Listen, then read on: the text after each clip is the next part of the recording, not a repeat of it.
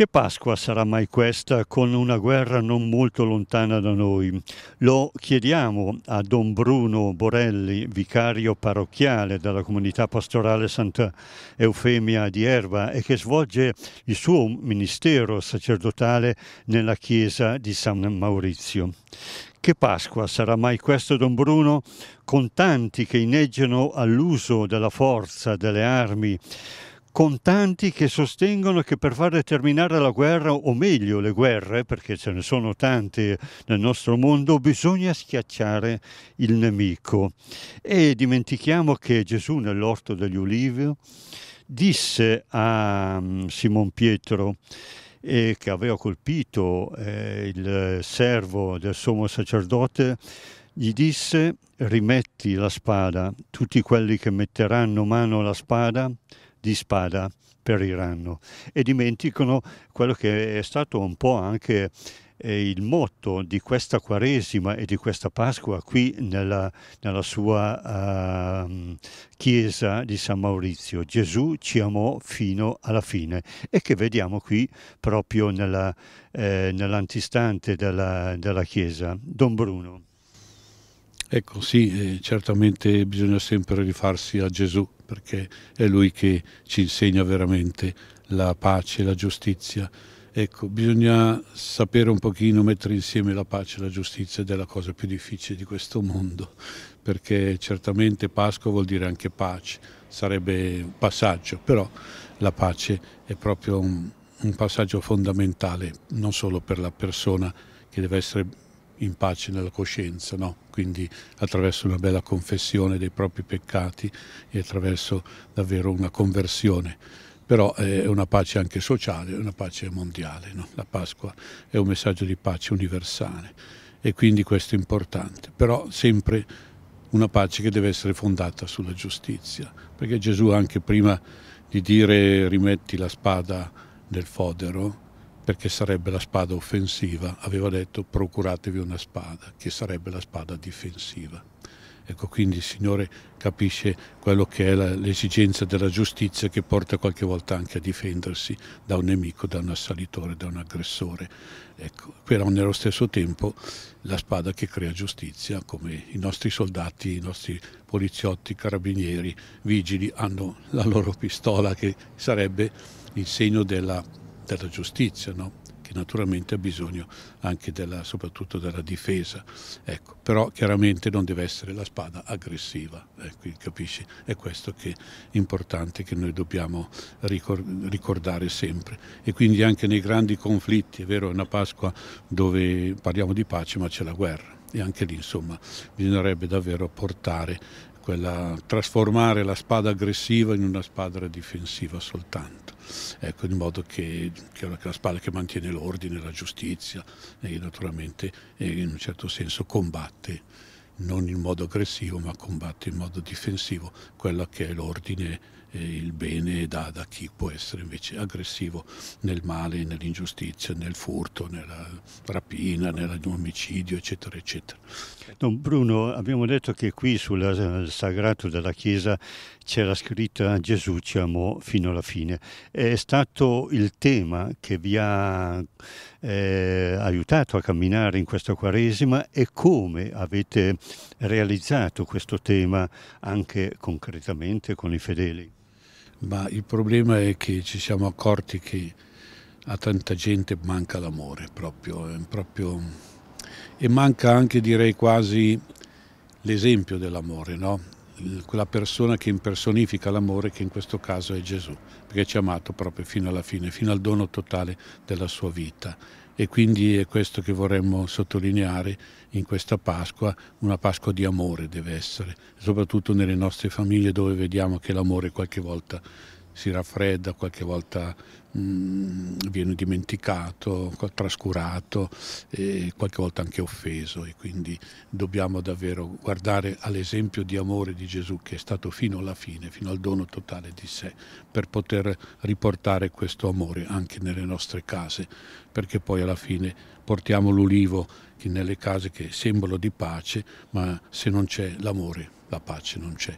E quindi deve esserci proprio un profondo amore, un rinnovamento di amore che può portare veramente la pace in casa, nelle nostre famiglie soprattutto. Sentiremo in questi giorni il grido di Gesù, Dio mio, Dio mio, perché mi hai abbandonato?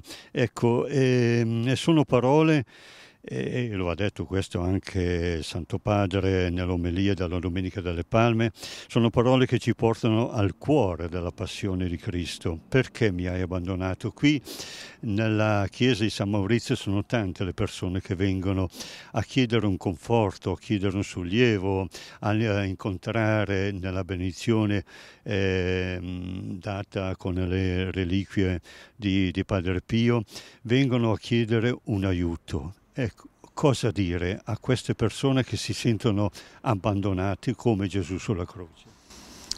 Allora, questa parola di Gesù è da intendere bene, non è un esclamativo ma è un interrogativo quando uno arriva a certi estremi diciamo, di sofferenza, di persecuzione, di dolore, di malattia, eccetera, eccetera, è chiaro che la domanda viene, ma viene come domanda, non come punto esclamativo. Cioè non bisogna mai dire Dio mi hai abbandonato, no, perché mi hai abbandonato? È giusto, cioè è un diritto diciamo, della persona umana il capire l'origine della sofferenza, il perché della sofferenza, il perché della malattia, il perché del dolore il perché della persecuzione, eccetera, eccetera.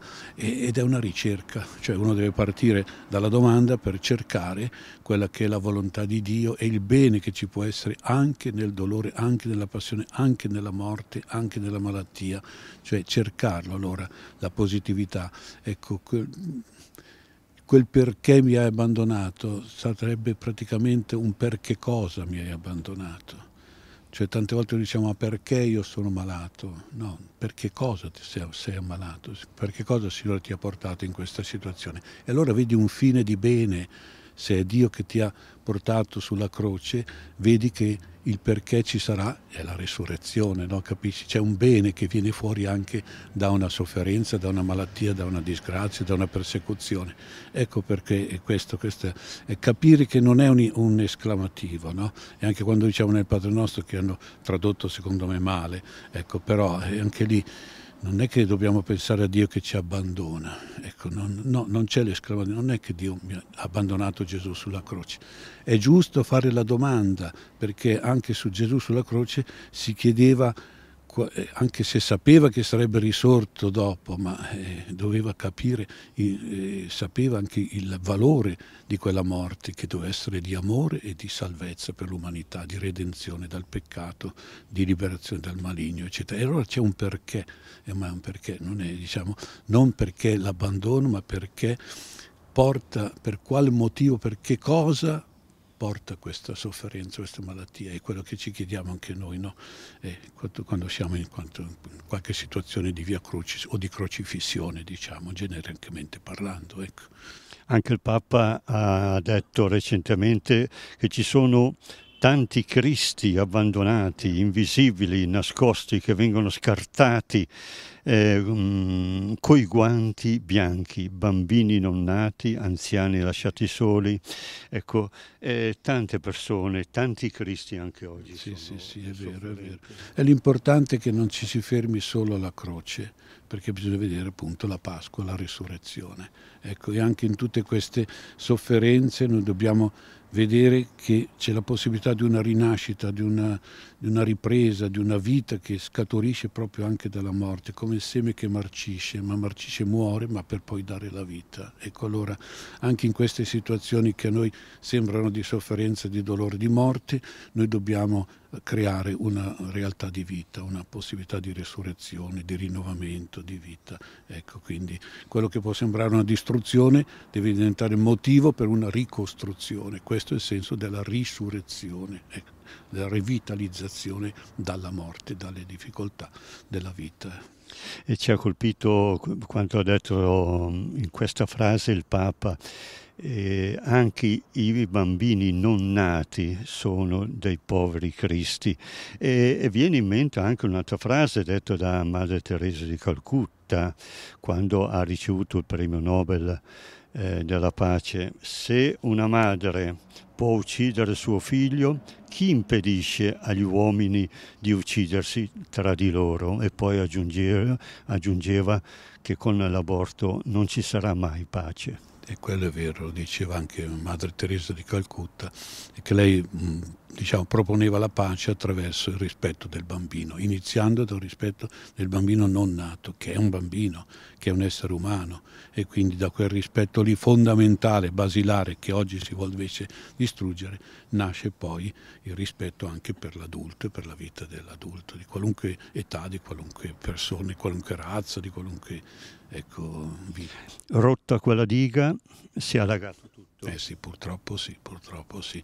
E quindi dobbiamo vedere i nostri bambini come quelli non nati come dei piccoli martiri e che però sono comunque il Signore li fa rientrare nella risurrezione, quindi per una, diciamo, una grazia di redenzione per tutta l'umanità, perché è il Signore che opera questo, ma è chiaro che noi non dobbiamo procurare questo omicidio, questa brutta cosa, perché non va bene questo. Una frase di San Paolo ci aiuta anche a vivere maggiormente questa, questa, Pasqua. Se Cristo non fosse risorto, vana sarebbe stata la nostra fede.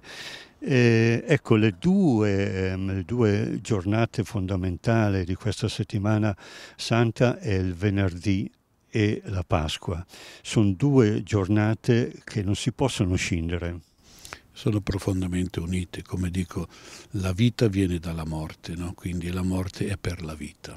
Allora se mettiamo insieme queste due giornate, ecco, magari noi viviamo il sabato santo, perché siamo sempre un po' tra la morte e la vita, però è chiaramente, perché anche il peccato è morte, no? peccato mortale, eccetera, eccetera, però dopo ci confessiamo, entriamo nella vita morale, nella grazia di Dio. E allora, ecco, noi tra venerdì e domenica c'è questo sabato e noi siamo in mezzo lì, insomma, dobbiamo però chiaramente passare proprio sempre di più da ciò che è morte morale in senso di peccato a passare alla vita della grazia, nel senso della vita del bene e della grazia di Dio. Eh. Grazie e tanti auguri eh, per questa Pasqua. Grazie a tutti che ci stanno seguendo poi. Buona Pasqua a tutti.